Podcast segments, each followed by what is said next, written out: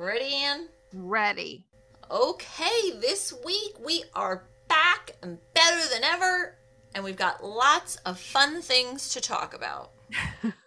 I can't wait. This is this is exciting. I'm Fun building it up, Talk about. You really are. and then I'm going to deliver. Wow. You know what they say? You're supposed to under promise, over deliver. If you set the rung at like a seven and then you hit a nine, people will be thrilled. 9.5. 9.5. But if you set the have the bar set at 9.5 and you miss, and when I'm saying this, I'm imagining like what's that called? The people that go over pole vault. What is that one called where they go over the Yeah, the pole vault. pole vault? Yeah. That's what I'm thinking. And if you but if you try and you don't go over, people are gonna go, Well, that was very good. We're going to clear it, Anne. Don't worry.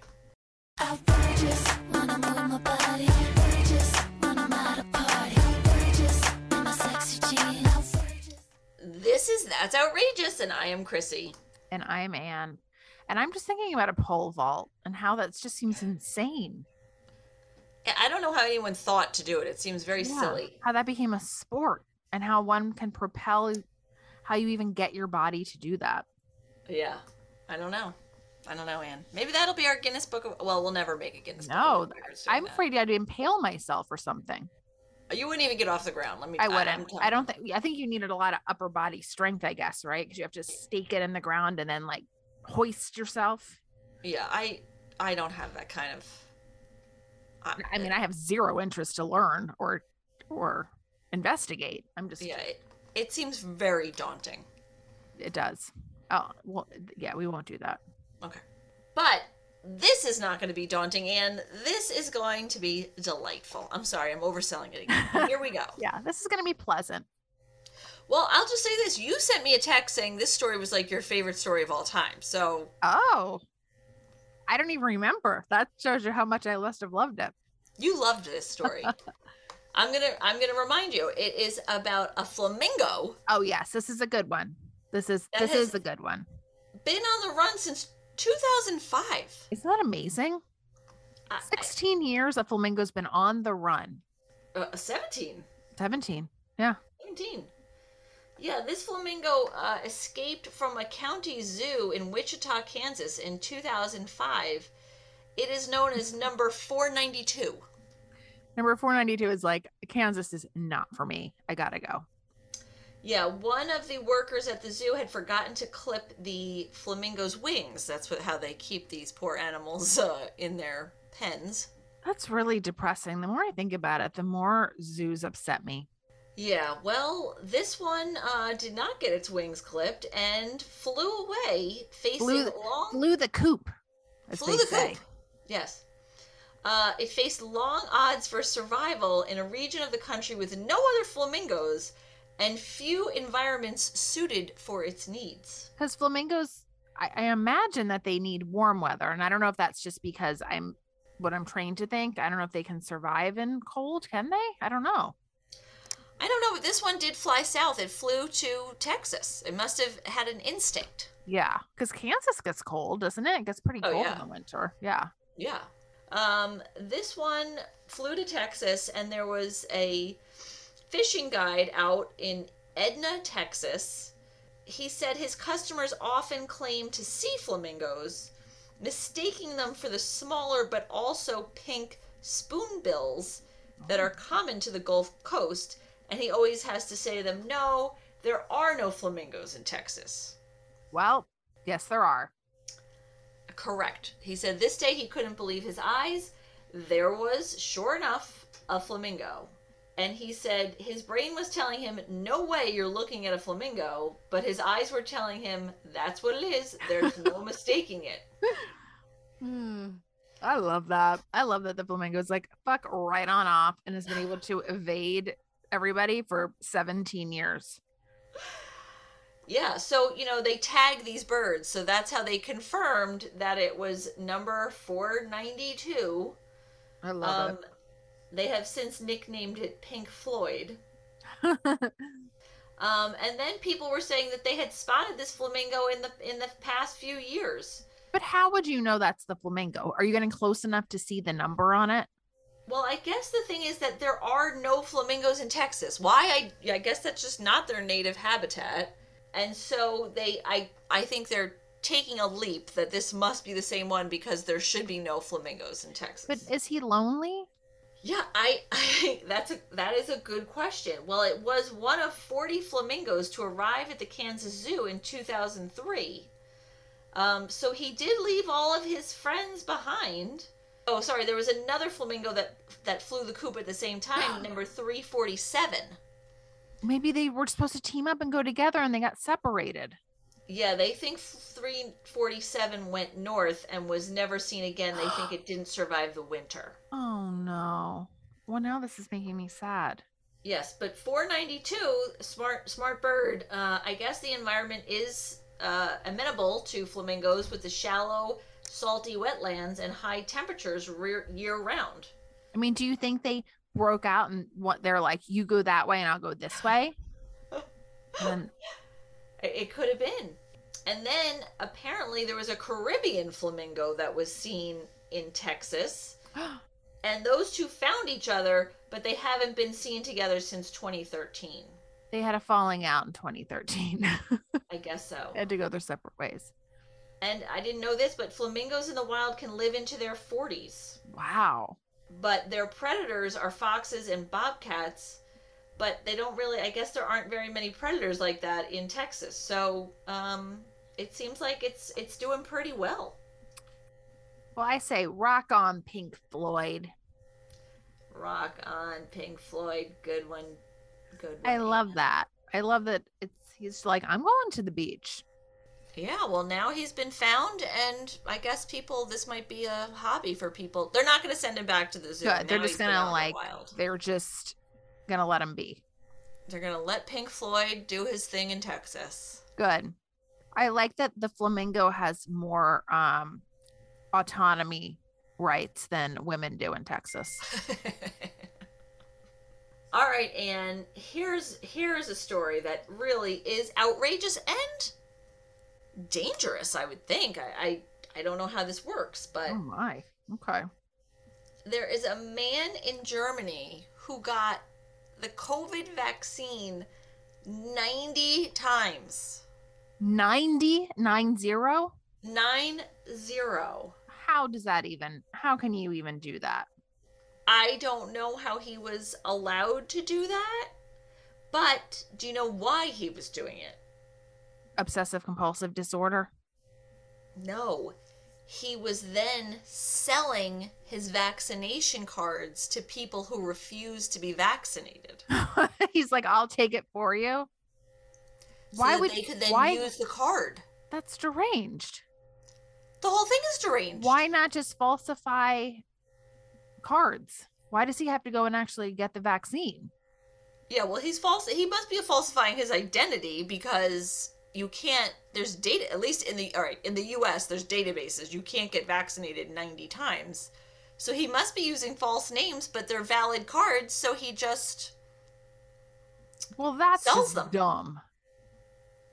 I also think it must be. There has to be some kind of health risk that he's taking. I would think so. I can't imagine 90 times isn't going to do something. Yeah, and it says it's not immediately clear what the impact of 90 shots of COVID 19 vaccines had on his health. But in Germany, many COVID 19 deniers refuse to get vaccinated, but they want to have the coveted COVID 19 passports that make access to public life and venues such as restaurants, theaters, swimming pools, and workplaces easier. Well, I think that's deranged. It is deranged. Yeah. It's crazy. There's also, you know, obviously there's still a lot of COVID being spread in Germany, so this certainly is not helping things. No, it's not. It's not helping him. Yeah, I'll be curious to see what happens to this guy. Maybe nothing. Maybe he'll be fine, but it just seems it seems like there was probably a better way to commit fraud And make money. and make money. Yeah. And make money. Yeah. Well, this guy, 90 shots. I mean, you know, look, he he was putting his money where his mouth is, or mouth, or money where his arm is. His arm is, yeah, exactly. It's crazy. I would never even, I wouldn't even get more than was recommended. Why would you even do that? I don't know. That's crazy. crazy, world. We're living Crazy world. Okay, and here's some more craziness from our wonderful world. So this one is about a Japanese couple. In I, I apparently in Japan there is a law that states that couples must agree on a single last name to use after they get married. So uh, somebody has to take the other person's name, or they have to have a, the same last name. They have to have the same. They can combine their names. They can hyphenate their names. They could take Okay. each other's names, but they both have to have the same name. Okay. So there's a Japanese couple who could not agree on their last name. So they got married with this was what they agreed to do themselves. They got married with one name. They stayed married for 3 years. Then they got divorced, Oh. got remarried so they could change to a different name.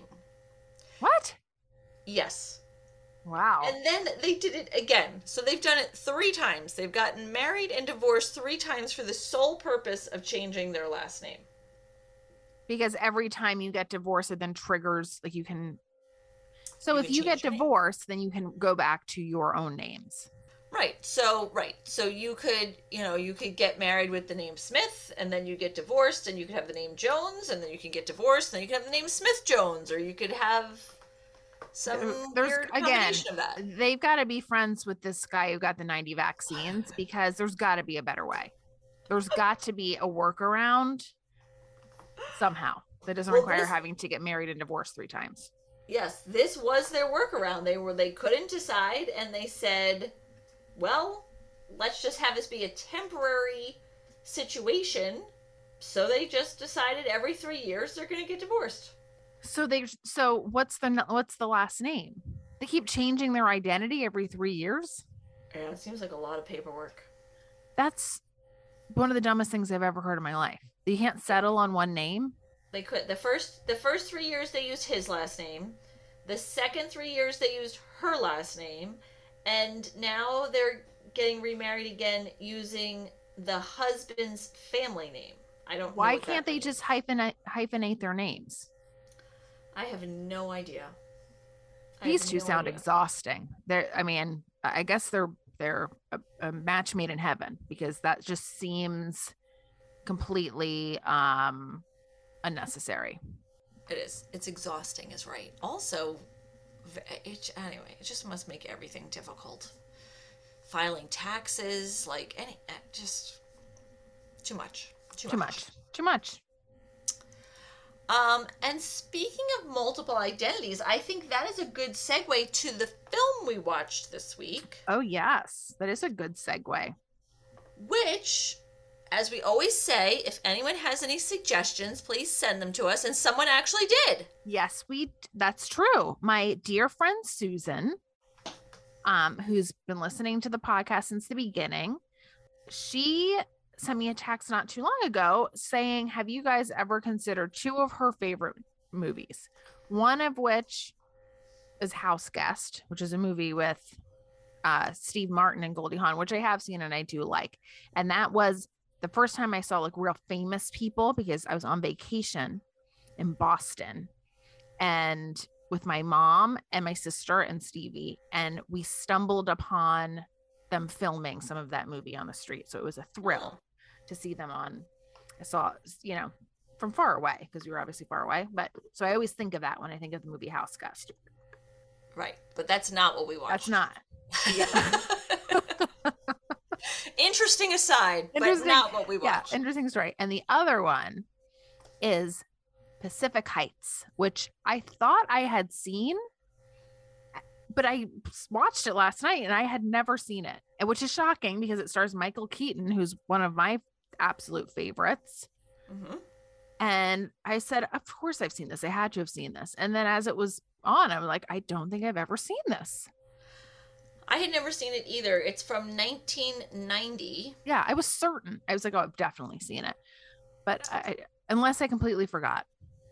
No, I- I yes, I I don't think you would forget it though because the the interesting thing about this movie and I tried to find something about this but I didn't is um Michael Keaton plays the villain and I was wondering if he was like trying to like, you know, expand his career by playing a villain, which seemed very out of character for him, but I I couldn't find any articles to back that up, but that Yeah. was just my theory. He's going against type. Going against type and I don't like him as a villain. I like him as a charming, funny guy. Well, wait, when did Batman come out? Michael Keaton Batman. Was that 1990 also? No, I think that it was that around then, wasn't it? Mm, Am I making that up? I thought it was much Early later, 90s. Maybe it was a little bit later. like 95 or something. But I feel Uh, like he had done some dramatic work by then. I mean, he did Clean and Sober. He did like, Oh, actually, and you are right. It, uh, Batman with Michael Keaton came out in 1989. oh, there we go. So maybe he was just like, and in that one, he's, you know, I mean, he's charming, but he's definitely plays a more, you know, brooding type guy as Batman he's- is. It's a serious role. Yeah, yeah. it's a serious role. But in this one, he's like deranged. Yeah, he's completely unhinged. Although one would argue not nearly as unhinged as Matthew Modine, because this movie star, I think Matthew Modine is the craziest one in this whole movie. It's Really? Matthew Modine. Yes. It's Matthew Modine and Melanie Griffith, who are a couple, not married, boyfriend and girlfriend, which they really kept driving that one home. Well, because I think it was their finances were separate. Oh, right. Who who decide to purchase this giant Victorian home in San Francisco, although they don't have any money to do so. I mean, they literally are like, well, if we if we take every dollar we've ever had in our life and then make sure we have two two different tenants and nothing goes wrong, we may be able to uh keep our head above water. Yes. And that's how they go into it. Yeah. Which Well, they like, fall in love with this place. right. As a fixer upper, and you know, this is it. This is going to be our home, blah, blah, blah. And their friend is like, I don't think that's a good idea. I mean, you really, I don't think you should be doing it. And they're like, no, no, no, it's fine. It's fine. And and their friend is played by Dorian Harewood, who was Yeah. from that terrible Henry Winkler uh, Christmas Carol movie. yes. But that was the guy that I couldn't believe you hadn't seen before. I'm like, see, here he is, Dorian Harewood. Well, it was Dorian Harewood was the only smart person in this whole movie. He was, he was, and there he was, the '90s classic Dorian Harewood. Yeah, he's like, you two are fools, but go ahead and knock yourself out. Yeah, and I think he was supposed to be. I, I didn't know if he was like he was some kind of financial planner or something that they were looking to for advice. Right. I mean, he it seemed like as he had some sort of qualification to make Yeah. that call for them. Although I think anyone with a brain and two eyes and two ears could have made that call. Yeah. Also, could have been like, maybe don't get the giant Victorian. Just get like a condo first.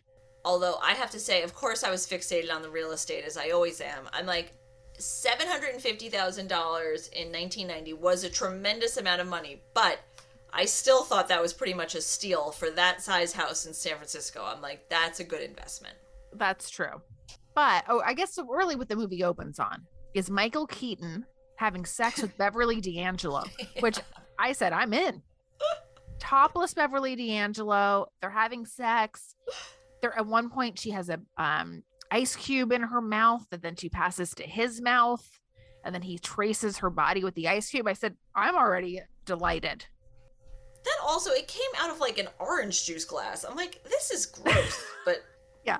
Okay. But I was like, this is great. And then guys bust into the house and beat the shit out of him. And they just kind of sit there and are like, well, okay. So that's how the movie starts. So you start going, okay, something, Michael Keaton's doing something that requires him getting beat up. And he was okay with it. So then we see this home, they're building it, blah, blah, blah, fixing it all up. They decide, you know, that they need to not decide, they have to rent out two of these apartments to tenants so they can make the mortgage each month. So they rent first to this, they have a one bedroom and a studio. The one bedroom they rent to this lovely older couple who seem fine. Then the studio, we see Michael Keaton in his car, kind of like idling yeah, and kind of stalking the outside of the house, yeah, always with phone books. Yes. Why did he always have tons of phone books? Do we know? I I think the phone books were somehow connected to how he picked his next victims. But how? I don't understand. Because I think that what built this is before the internet, right? So many phone books. Lots of phone books. I think basically because they show that he had the kind of real estate listing, and then I think he figured out who had the had the title, and then he uses the phone, literally the phone book, to find them and and call them. Okay. That's what. But there, there because there was no other. But he did. He had at least twelve phone books at all at times. least. I mean, that seems like a lot. That's a lot to carry around with you. But he did. He was always The had phone books. really set him free. It's true. Can you imagine? But in the meantime, this other nice man comes to try to buy or not buy, rent the studio. And Yes. Melanie Griffith is like, okay, cool. First, you have to fill out this credit check thing. Yeah, credit check. And he's like, why? Why do I need to do it? Which I thought I was like, because that's what you do. Like it just seemed like a strange thing to push back on. And he and he's like, because I'm black. And she's like, no. And he said, okay, sorry about that. But I'll be back with my um application. So she says, okay, fine. So we see as the other couples moving in, his application had been put under the door. But it gets, you know, as it does, fall on somebody's shoe, gets thrown away. They never get it. I know that. I have to say that was that was already that was stretching it because it was like an orange piece of paper and like Yeah. a million people walked in and out. I'm like nobody ever stopped to just pick this up. Not one person's like, hmm, this might be important. Not Yeah. one. There's No. literally eight people pulling, bringing things in and out. Yeah. Cut to Modine. First of all, this movie should be called Matthew Modine is a moron because he's the dumbest. He's the dumb. He's the worst. Do you agree? He's the worst. Everything about him I found so annoying, top to bottom. Yeah, well, yes, I do agree, and I that was sort of one of the things I liked about the film was that the female, which usually isn't the way it is, but Melanie Griffith was the smart one who figure in the end throughout the whole thing. Whole but movie. It, it basically figures the whole thing out and is leading the charge to get this horrible situation that Matthew Modine gets them into. She gets them out of it. he not only is he you know he's my worst which is which is there's nothing worse than a confident idiot and he is has it in spades he's always screaming but anyway so he, basically michael keaton comes rolling in Yeah.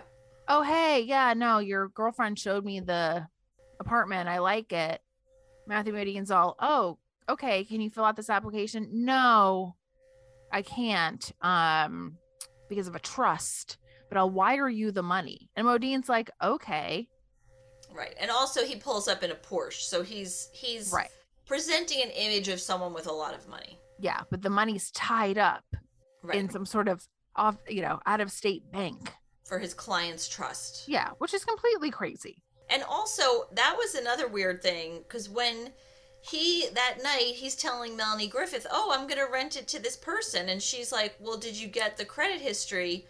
No, no, and she's like, "Well, what about the other guy who's going to drop off his, you know, credit history?" And he, this again, they, this was they pulled race into it again. He's like, "This is one of those minority scams." Yes, I wrote that down. He goes, he could be a minority scam artist. And I was like, what the fuck is even a minority scam artist?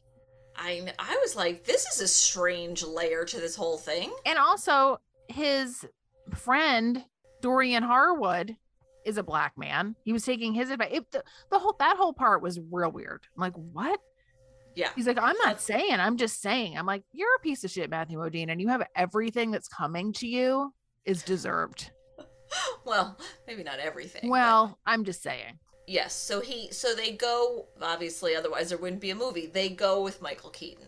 who promptly literally is in there for what like one hour and already he's like locked the door some other dude is living there modine's like huh that's suspicious i mean the whole thing is ridiculous And they're constantly hammering and drilling. and drilling they can't see what's going on in there.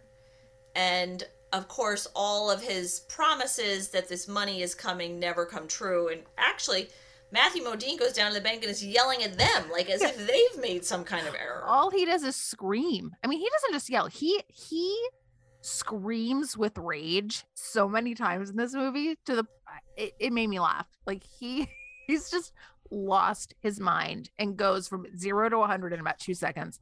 And the whole time I'm going, how is Melanie Griffith with this guy? Melanie Griffith is a delight. Beautiful, charming, smart. This guy's a moron.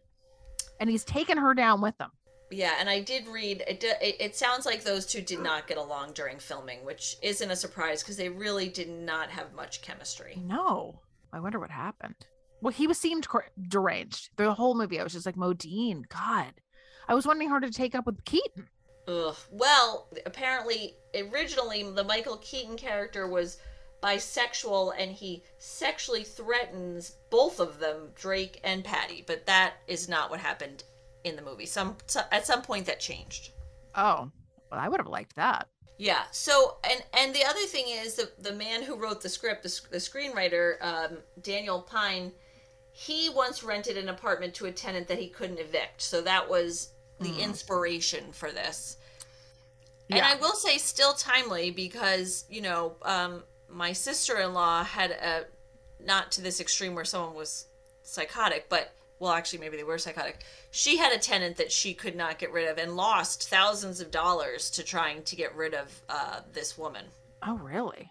Yes, there's laws in New York that prevent that protect the renters Yeah. even beyond when they have a lease and have stopped paying rent. They Yeah. still can stay in the apartment. The best part is he never paid one dollar. And what's so funny is it's like he plays Modine like a fiddle because obviously this is his business and he knows the laws. So he, Matthew Modine is turning off the electricity. I mean, all the things that you think you would know if you're going to be a landlord, like you would probably know that you can't just like turn off people's electricity and heat. And then Michael Keaton calls the cops, and the cops show up and are like, Yeah, you can't do that. And Modine starts screaming at the cops. So Yeah. he looks unhinged from the get go. And Michael Keaton's like, Yeah, man, I don't know, man. It's not, I, I don't know. Yeah, and it reaches such a point where he and the whole thing is they can never get into the apartment. He's changed the he's Yeah, changed the locks. changed they the can't locks. get in. And so he starts doing awful things like putting um cockroaches uh, in the house in the apartment so it goes into the neighbor's apartment Yeah. making so much noise they can't make him stop to the point where the couple who live in the other apartment are like we have to move out we can't live under these conditions anymore Yeah. But also it was like in like faulty wiring because at one point the other couple's like trying to hang something on the wall and the thing gets shorted out. And again, Melanie Griffith goes and fixes it because Modine's useless. I mean, he's just the worst. Um, oh, and then we find so Melanie Griffith is all stressed out and she finds out she's pregnant. yeah And one of the strangest parts in the movie is Matthew Modine goes to her, Congratulations. Yeah that was weird I was like, what is wrong with you? yeah that seemed like you're on your own good luck It did. It did. yeah, yeah. it was Congratulations. again they were probably supposed to like hug and kiss but they hated each other so they wouldn't do it or i, I don't know Yeah.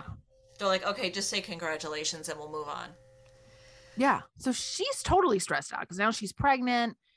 Of course, they're they've been in this house for one second, and all of a sudden they're like they have no money because he's not paying any of the rent. All these things keep breaking. They have to keep paying to repair, and he Modine's losing his mind. Yeah, and it winds up that they wind up hiring a lawyer to try to get him evicted, and the lawyer's played by Laurie Metcalf. Gotta love Laurie Metcalf. Yes, and she uh, says to them what you said, and he's pl- he knows exactly what he's doing. He's playing you like a fiddle. You're doing everything wrong, essentially. Yeah, literally everything you're doing is wrong, and he knows what your next move is. And she keeps saying, "Don't take it personally. This is what this guy does for a living, clearly." right. And at one point, Beverly D'Angelo shows up, which was strange. You know, she finds out where he is, so she tries to get back in on it. So you know, they realize, hey, he this is what he does. He goes from home to home and he tries to, you know, basically get the house from, I guess, litigation from like suing that suing people. Well, that's the thing that's unclear is that his end game is to basically make them lose the house, but he doesn't. That's the thing that's not really clear because he doesn't have any money, is what we find out later on. He's part of this wealthy family, but he's been cut off. So, how he is then going to buy this place is not at all clear. Like, even if he gets them to sell at a reduced rate, he, he has no money. Yeah, that whole part was very strange too, because like the house that he was with Beverly D'Angelo with, she seems to still be in that house, but like how and how and why? And wouldn't that be his money to sell that house? Yeah, there's a lot of things that are unclear. It's also unclear why he even needs partners in this. It's not like like the, he has this guy that only goes by the name Greg living in this apartment. He Greg. seems to never leave. But what why? Why is he there? Like what is he doing? Except I guess you find out once they finally they do finally get rid of him, but he's gutted the whole place. So maybe that guy was like unhooking everything. I have no idea. And where where the moving truck was that took it all, no idea of that. Yeah. either. Well, what ends up happening is Modine once again loses his fucking mind and beats the shit out of Michael Keaton. Like literally put takes him through the glass door, Yeah. beats him up Yes. severely. But of course, pre-called 911 because he knew he this was what was going to happen because he Yeah, knows Michael Keaton an idiot. 911. But he still gets beaten up terribly. The cops come, rip Modine off, and Modine starts going, "You're you've got the wrong man." And it's like you just be, literally beat up Michael Keaton almost almost to the point that he has to be hospitalized. Like he's so dumb, and it, it's like I want him to lose it all. I want Michael Keaton to have the house.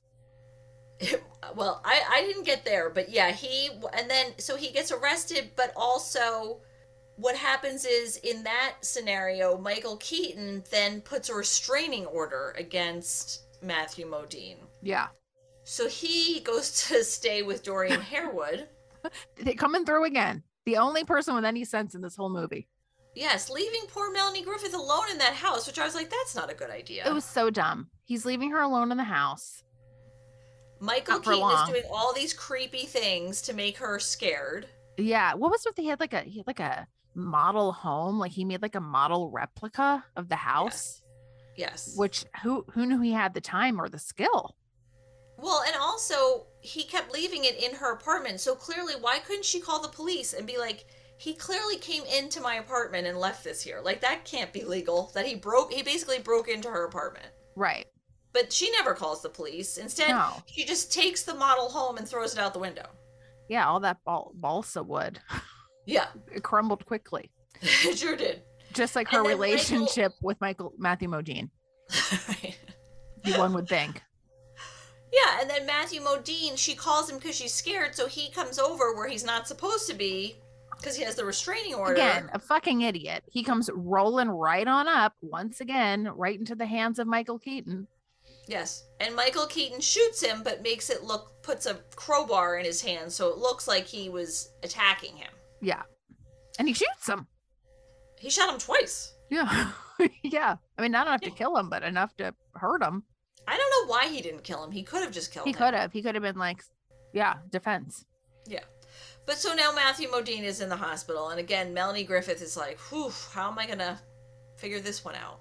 All of my dreams are being crushed. I'm being, I'll, I'm going to be financially insolvent, and my boyfriend now has two bullets in his arm, and oh, and I miscarried and lost my baby. Oh, yes. She has a miscarriage. She's, they have uh, no money now. And now they have all these legal bills and medical Yeah. bills. Yeah. And Laurie Metcalf at one point says, thank God you're not married to him because you, you'd get dragged down in this mess too.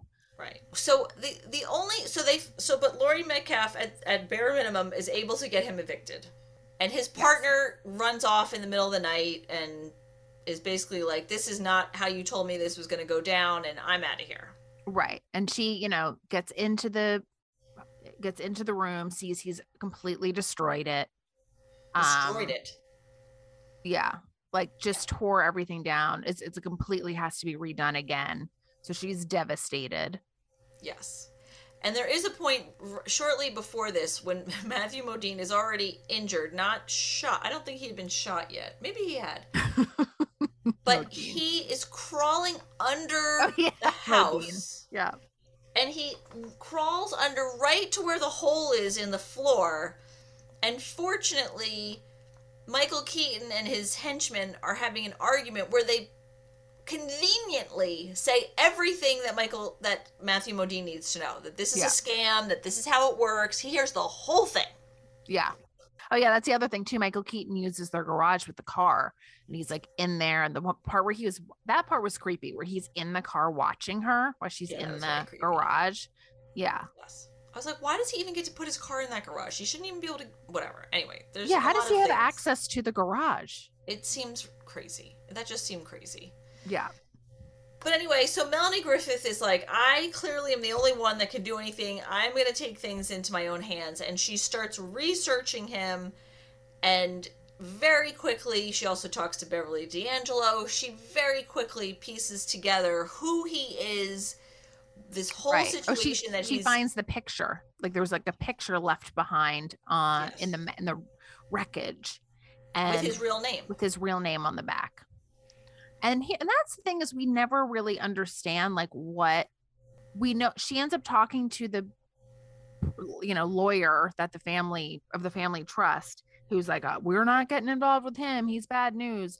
But we never really understand what he did right? I mean we saw that there's that scrapbook but it's like what did i wasn't clear on like what what he did or didn't do that caused him to be kicked out of the family I think that they knew that he was doing these scams, and then that's when they cut him off. I, I think you could argue it could have been chicken and egg, like he started, but I don't think he started doing the scams because he was cut off. I think they knew he was crazy, and they did not want to give him any um, money because that would be dangerous for someone like him, clearly. So then he decided to take on all these other identities, which I think also goes into the phone book and then scam people out of money. Right. So what it seemed what she she ends up figuring out, she figures out from Beverly D'Angelo that he's now staying in a Marriott in Los Angeles. Yes. And she tracks him down, gets there, gets into his room, does the old I left my key, I miss his so and so. Notice that he's now going by Modine's name. So basically, it's like he Yes. kind of assumes the identity of whoever he just scammed, and and she goes into his room and she finds all of these files, and um, you know, he has a passport and credit cards and everything in the name of Modine. Right. And she's like, "Oh shit!" And then she sees, you know, he because he has this briefcase and of course all the phone books, and she sees, God forbid he left the phone books behind. She sees that he's done this a million times, and he's very well organized. I will say. Oh yeah. He yes. He yes. He's very good at this. He has he has all he has a Modine passport. He has Modine driver's license. He has all these forms of identification. And she had followed him, so she knows that he's now trying to woo this widower who has a very expensive property. And you saw who that was, right? Yes, It was Tippi Hedren, Melanie Griffith's mom. exactly. Yes. That was that was a big thrill for me. I was like, oh my god, look, it's Tippi Hedren. Yeah, she has a bit of a cameo. She gets to be in one scene. Well, Yeah. you see her from afar, but then you don't. I didn't realize it was her until she was at the police station. I noticed her on the boat. Oh, you did? Yeah, That was from pretty far away, Anne. I know, but I don't think she even says one word in the whole movie, though.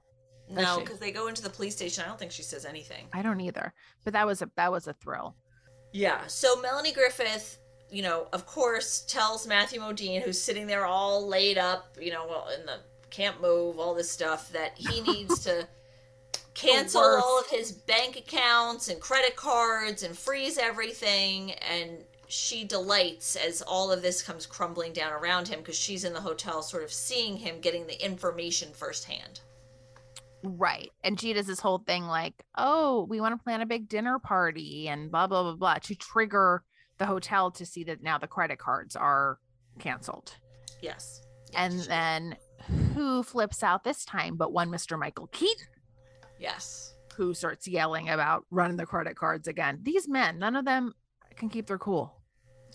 No, and then there was a scene um, reminiscent of Deep Water, Anne, where uh, Yes. she escapes in the taxi, and he's Hmm. chasing the taxi on foot for a very, Very long time. time. Full speed. Difference is Melanie Griffith was maxing and relaxing in the back because she knew he couldn't catch up. Yeah, she wasn't trying to text anybody and driving off a cliff. No, although it was LA traffic, theoretically he could have caught up to her at some point. Well, that's what I was like. At what point are they pulling away from him? Because he really could not keep up for this long. He was running side by side along cars. He was like in the middle of the traffic. he was really he was trying his best. Yeah, because he notices out of the corner of his eye that it's her, and he knows he's been bested. Yes. And he goes flying out after her. Well, he's a fast runner, but he can't keep up with the yellow taxi. but now he's, of course, hell bent on revenge. So he, of course, you know, shows up back at the old house Yeah. and has a golf club, it looks like. Yeah, I mean, they foreshadowed several times in the movie about how, look, you know, let it go, let it go, don't make it personal. This guy's not doing it personal, but he's now taking it very personally. Yeah, and he Matthew Modine is asleep and he clobbers him with this golf club. I mean, several times. There's no way that he could have lived through that, but yet he No. did.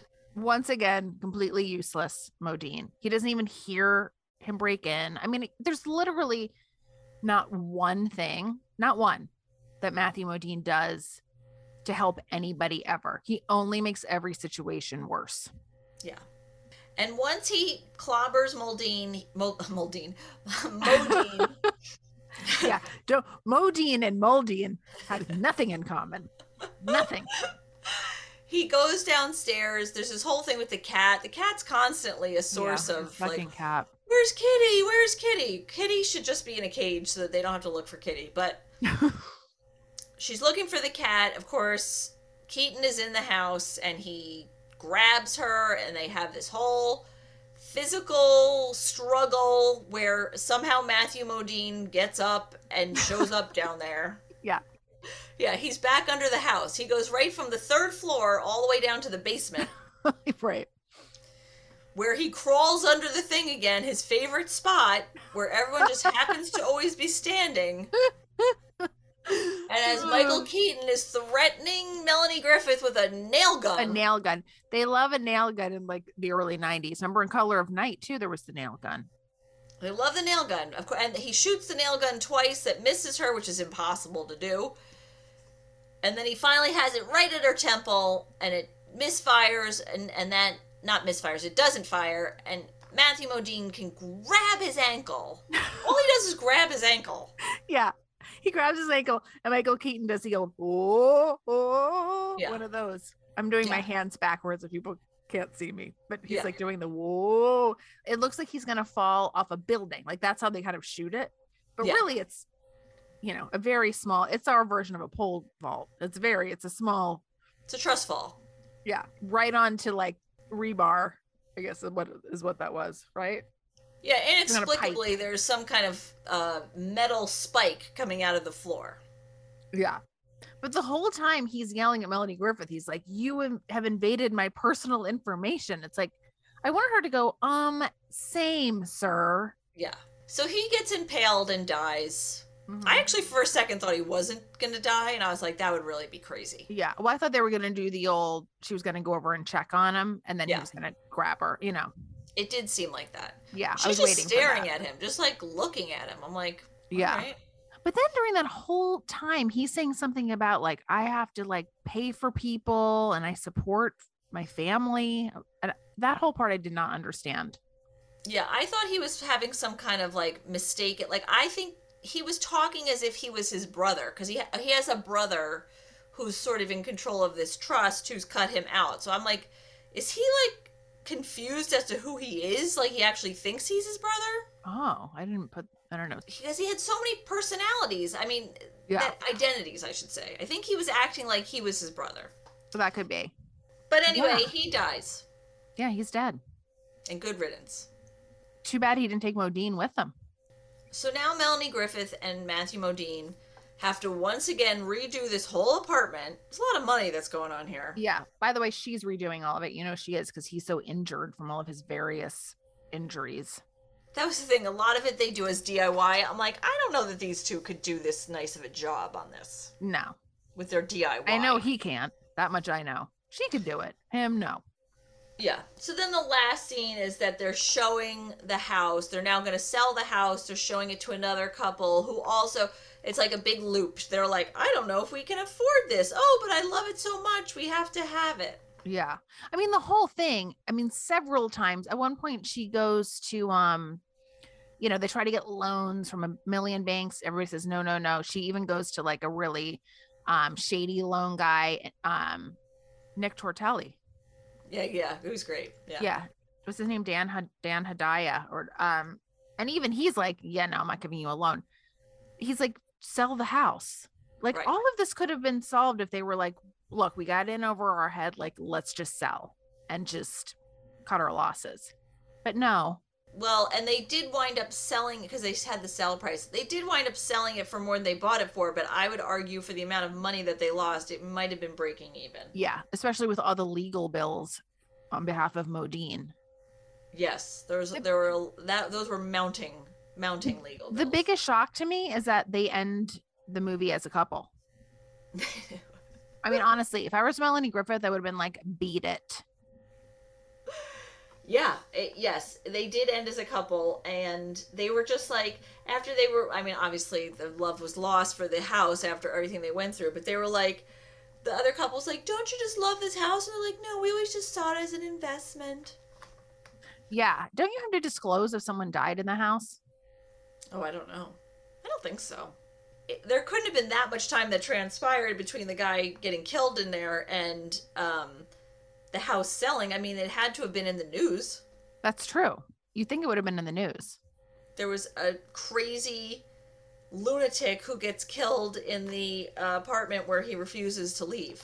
Yeah. Oh, we forgot to mention too. There's a part. There's a part in the movie too where when Melanie Griffith goes to the police station to file, you know, some kind of report, and who walks out? But the guy she was originally going to rent the apartment to, that she was going to rent the apartment to, Yeah. and he he's like the chief of police or something, and he's like, "Oh yeah, I recognized your name. Don't you wish you would have rented it to me?" And she's like, "I never got your thing." And he's like, "Yeah, yeah, whatever." yeah, he doesn't believe her, which I don't blame him. I don't blame him either. I would have been like, mm. and he says the same thing to her, like, "Just let it go, man. Let it go." And what does she do? Not that. No, she goes to seek her revenge. Yeah. So, I mean, I would say I thought this movie was very creepy, though that was the that was the goal. It was supposed to be like a creepy thriller.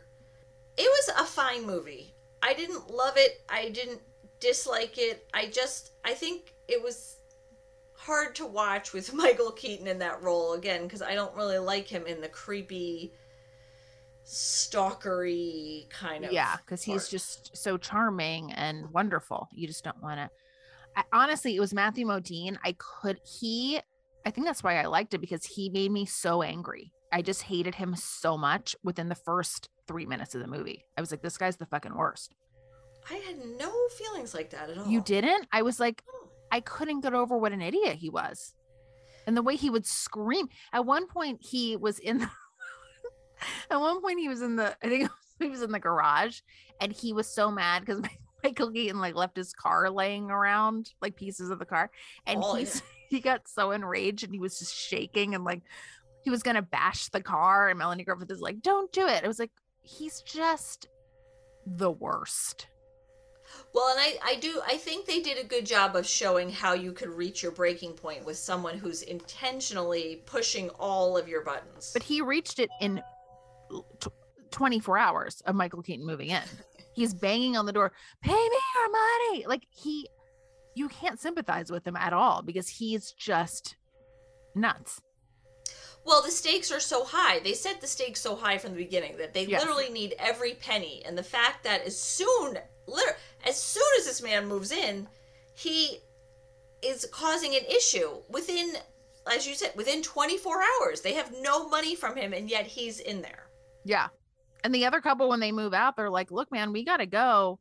um, you can sue us if you want, but you're not going to get the money. And they're like, Right. And they kind of knew that they didn't have the money to sue them anyway. yeah, Um, you know, I just think it, it's it's a rela- it's a relatable thing. I think especially anyone who has had to deal with tenants can certainly see how this situation rings true. It just yeah. that made me be like, I never want to do that. no. But at this rate, I'll, I, you know, I, I'll never have a house to do that with. But um, No. But it, it's it's it's also the I guess the other thing is it's also very predictable. It's like you know from the beginning how this is going to go. Like he's going to keep driving them crazy and they're going to keep doing dumb things that fall right into his hands and there's going to be some kind of big violent end to this. yes, yeah, which I, And- which, which was all exciting. And that's basically what happens. You know what? It wouldn't have worked out anyway. Let's be honest. Oh, even without Michael Keaton? Yeah, even if the nice police detective was the guy who moved in, they weren't. They're not cut out for that. It wouldn't have worked. Well, I think it is sad that they couldn't make it work because if they still had that house in San Francisco, it's probably worth $20 million today. Oh, easy, easy, Huge. It was huge. huge, huge giant house in the corner. Yeah. I also blame Matthew Modine for that one. Of course, he's to blame for literally every problem. Well, top I to think bottom. Michael Keaton had some some share of the blame. But Michael Keaton would have never been admitted into the house. Had it not been for Matthew Modine, that is correct. Yeah, they would have had a deta- a cop stay in there. Yeah. So listen, I I'll give it a Modine. I'm gonna go midway, right down the middle. Again, not a horrible waste of time, but not something that you're like, ooh, that was really good. Because everything happens what you, other than Melanie Griffith kind of pulling one over on him, which does feel satisfying. Yeah, that it's was all good. pretty much one note. Yeah, but I usually like I like those kind of movies. But I'm gonna give it a Modine too, just because of Modine, and he made me so angry. Never have I wanted the villain to persevere so much. I. I mean, I was like, just get Modine out of this. That's what well, that's what Melanie Griffith was saying in real life as well. And can you blame her? If he's half as annoying as the character was, then I don't know how she did how she did it. Yeah. Yeah. Although you'd think that she and Michael Keaton could get along, but I guess no one had a good time making this movie, and maybe that also came across. Maybe Except for Dorian Harewood. He was giving it his all.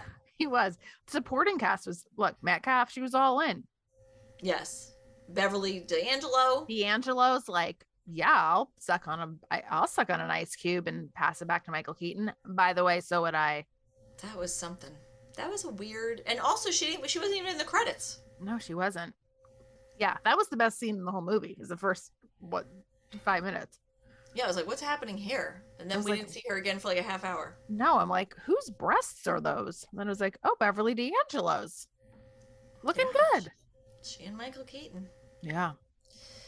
So you know what? So for that, I'm giving it a Muldoon. Oh, really? Yeah, Just for the opening? You could have just watched the first 45 seconds. just for the ice cube. The ice- The ice cube takes it from Muldoon to Muldoon. well, I, I'll just say that was the other thing because you don't realize who these two people are, and then I was like, "This is Michael Keaton in a sex scene." That was I was like, Yeah. "Oh, I don't know." Yeah, so for that, for giving me a Michael Keaton sex scene, even though it was brief, Muldoon. Michael Keaton and Beverly D'Angelo. It's very What a combo. what a combo. Well, and regardless, I will say thank you to Susan for suggesting a film. We're always happy to entertain any kind of film that people want to suggest. That's true. Keep the ideas coming because we we're every week we go, I don't know. What do you think? I, I don't know. much. Yeah. I, I had never even heard of this movie. So again, it's good to discover new things. All right, Anne. Well, we'll see what we drum up next week. Yes. I can't wait. I can't wait. And in the meantime, practice that pole vault. You know, I will. And by that I mean I'm gonna jump like can you imagine? If that I- ever happens, if I'm like, if I ever say I'm taking up pole vaulting, you have to really go. I think, I think it's happened. I think she's really had a breakdown. I- I'm gonna. I'll be there with a video camera.